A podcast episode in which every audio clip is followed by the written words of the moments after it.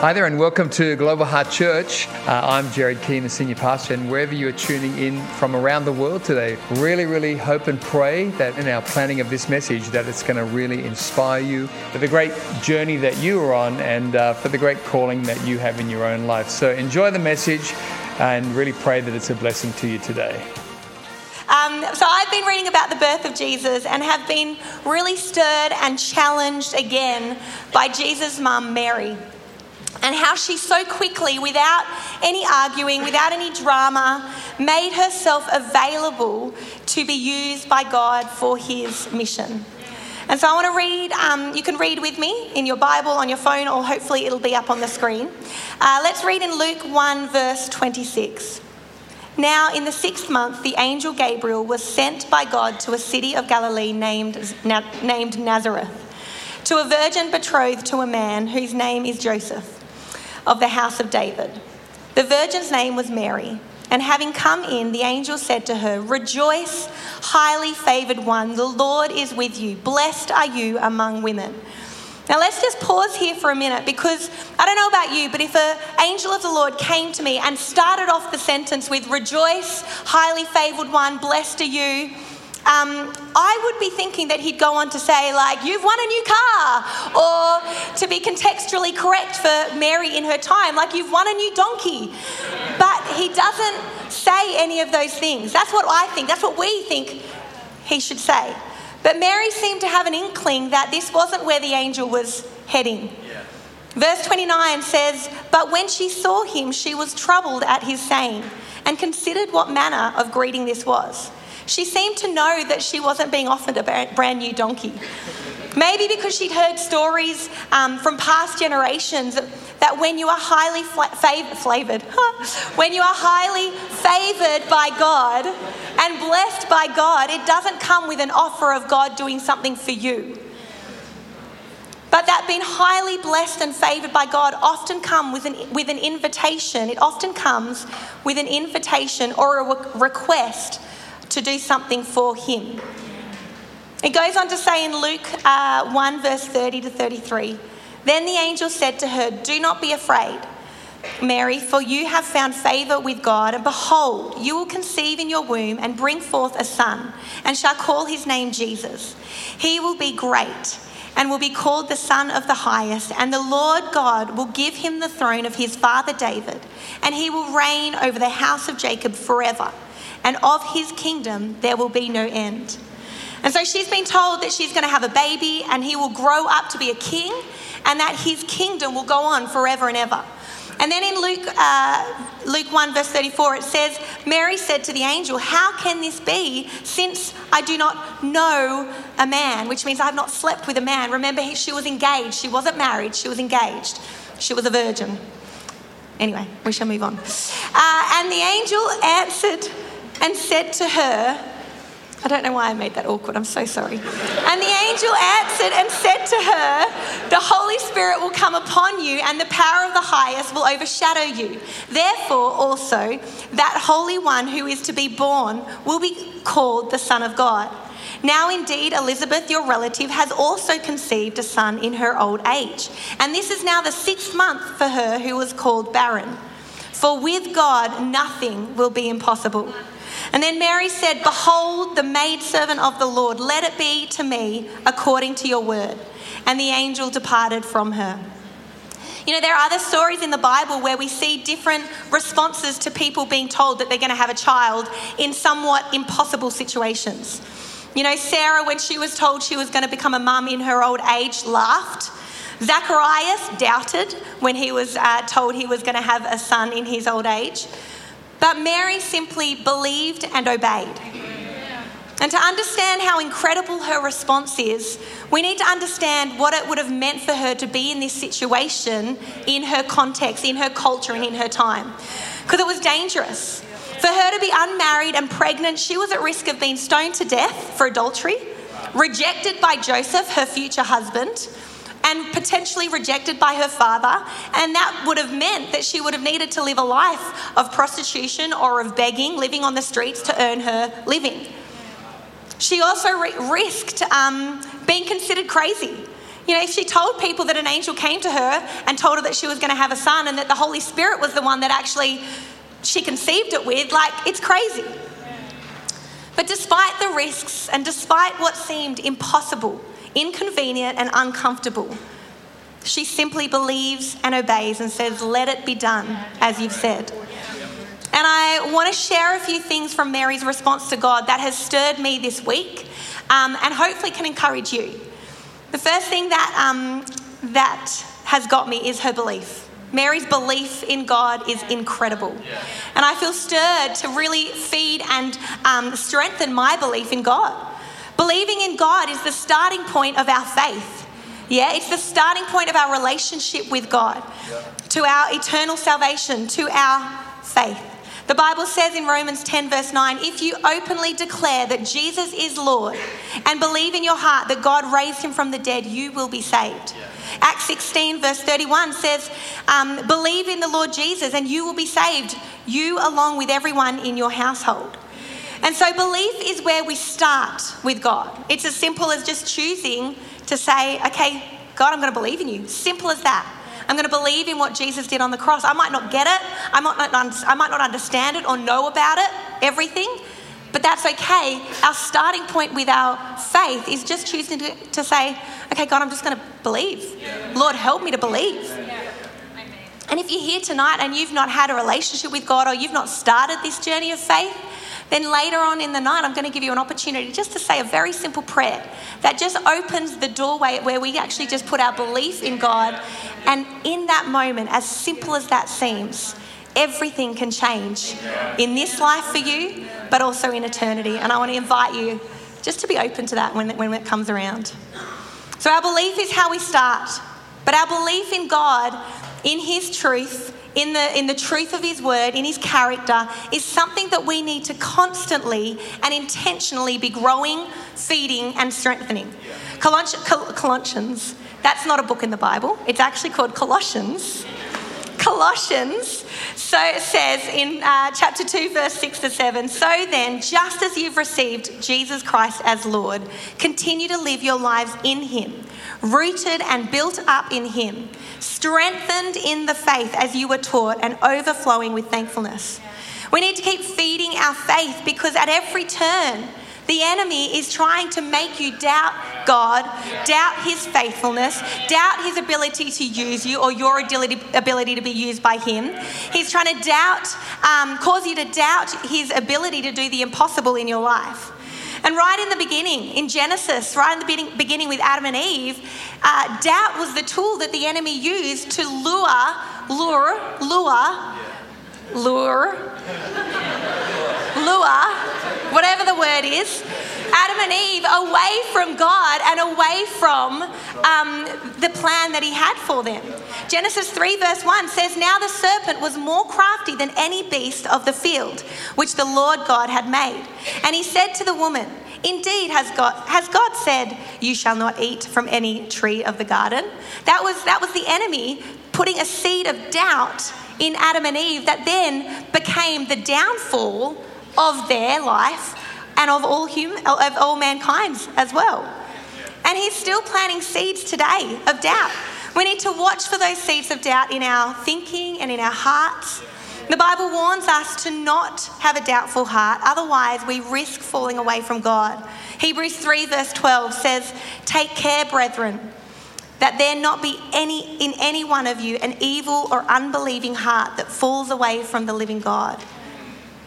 I love in the scripture after Mary was told that she was going to give birth to a son. It goes on to say that Mary hastily went to visit her relative Elizabeth. And um, Elizabeth says in Luke 1, verse 45, Blessed is she who believes. So he, Elizabeth is talking about Mary. Blessed is she who believed, for there will be a fulfillment of those things which were told her from the Lord. It's because of Mary's belief that God's promises will be fulfilled.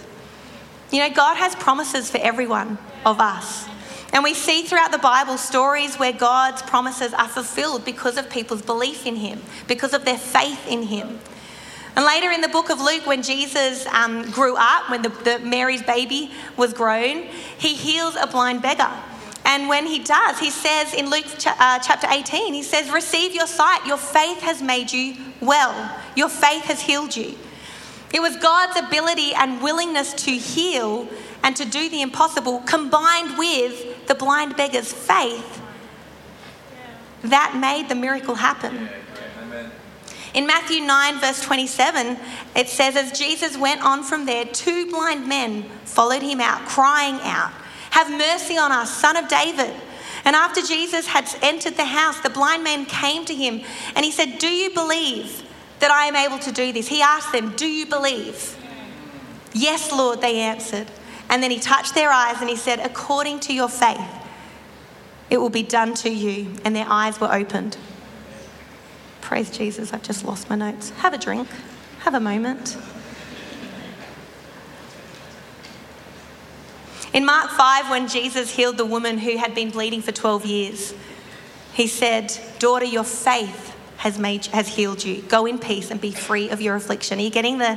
It's our faith. God has the heart to heal us. He has the heart and the, and the willingness and the ability to do miracles, to do the impossible in us. It's our faith, it's our belief in Him. And here are the thoughts that challenged me this week. I wonder what promises, this is what I was really stirred by.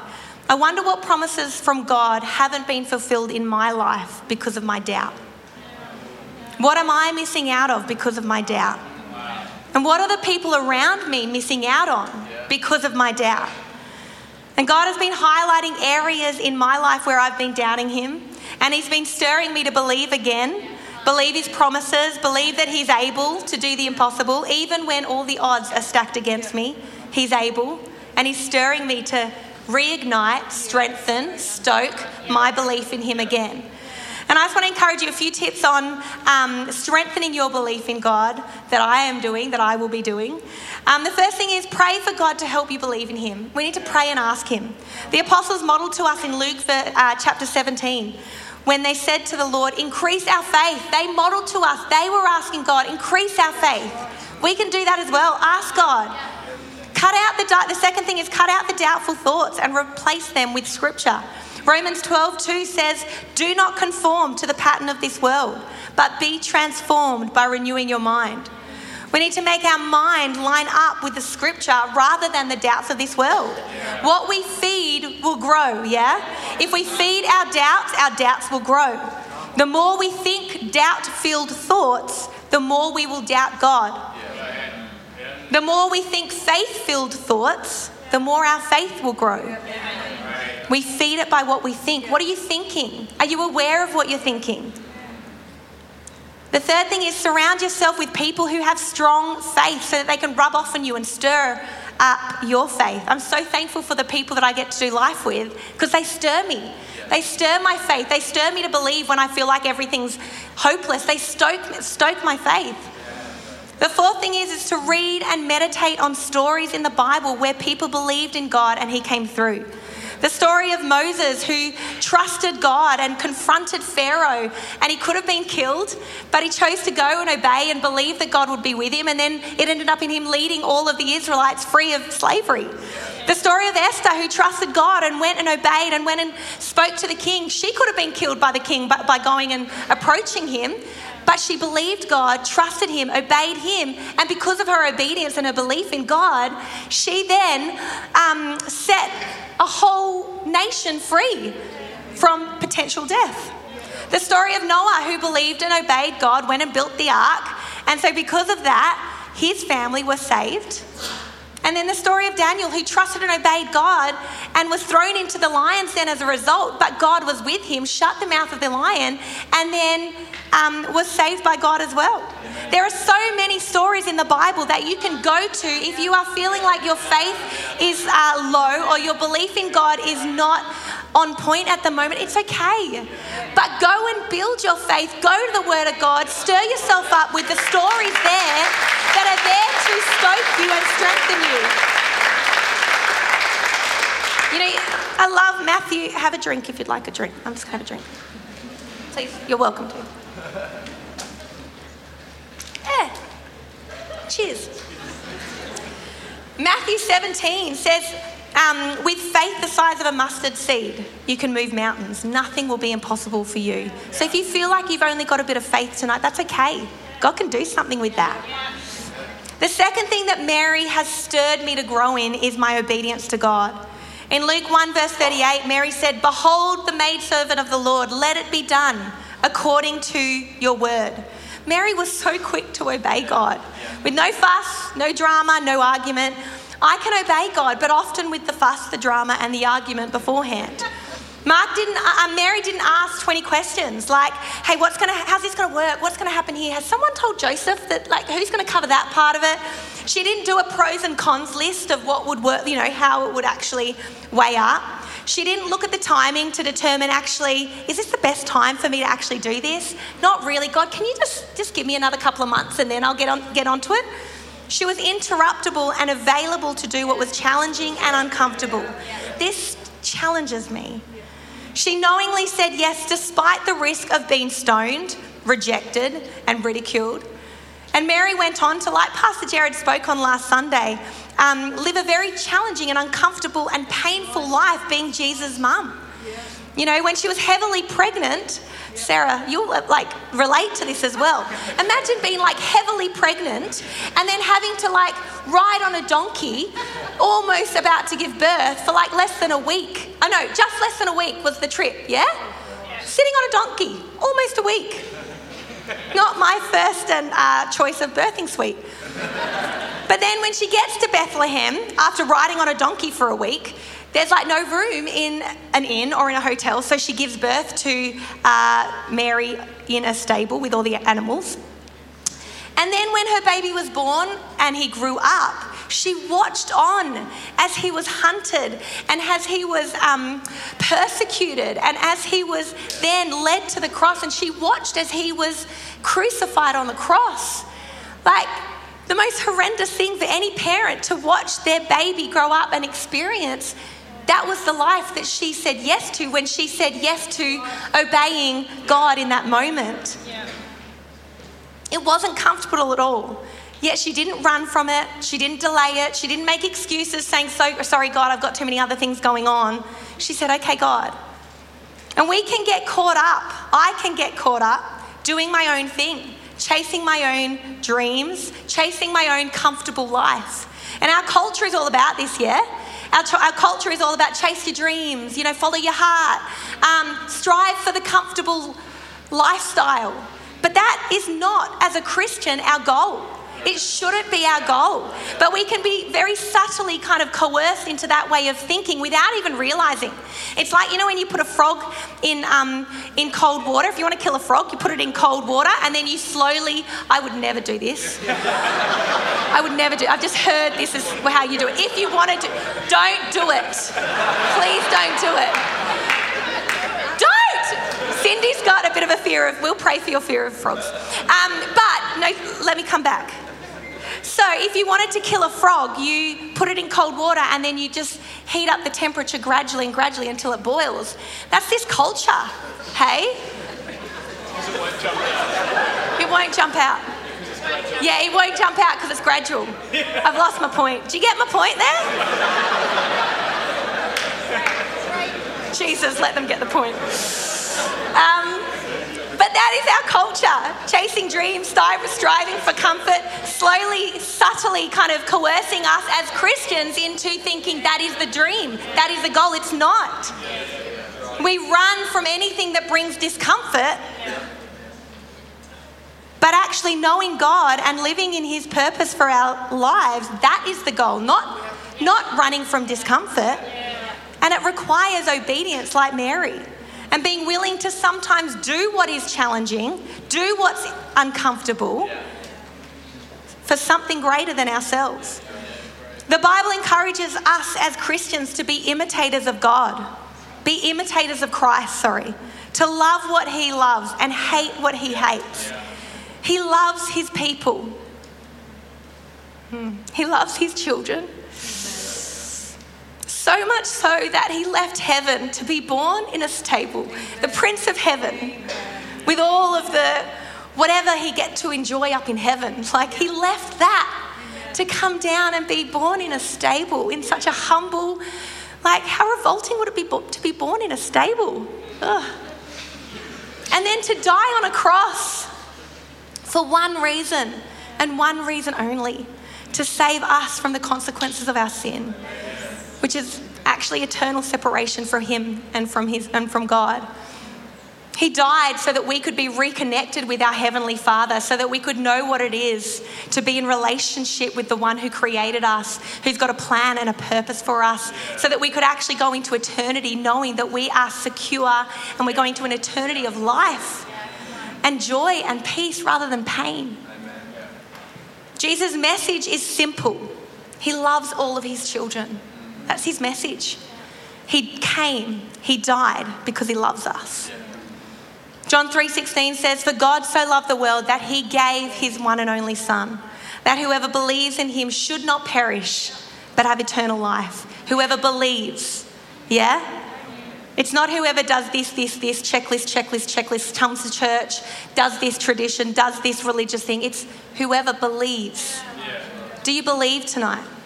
It's whoever believes in him would have eternal life. And there's a parable in the Bible that so beautifully demonstrates God's love for us and for his lost children that don't know him. It's in Luke. I'm reading a lot of Luke tonight. You liking this? Yeah. Any other Lukes in the room? Nope, just you, Pastor Luke. Enjoy. Um, so then Jesus, this is the parable. So it's a story that Jesus told to demonstrate uh, God's heart for his children and for the lost. So Jesus told them this par- parable Suppose one of you has 100 sheep and loses one of them.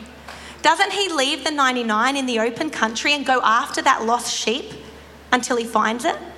And when he finds it, he joyfully puts it on his shoulders and goes home. And then he calls his friends and his neighbors together and he says, Rejoice with me, for I have found my lost sheep. And I tell you, in the same way, there will be more rejoicing in heaven over one sinner who repents than over 99 righteous persons who do not need to repent. You know, He is the God who loves the one, He cares for the one, He goes after the one. That's His love. That's His love. You know, thankfully, God isn't asking us to carry and deliver um, the message of salvation in a literal way, like He's asked Mary to do that.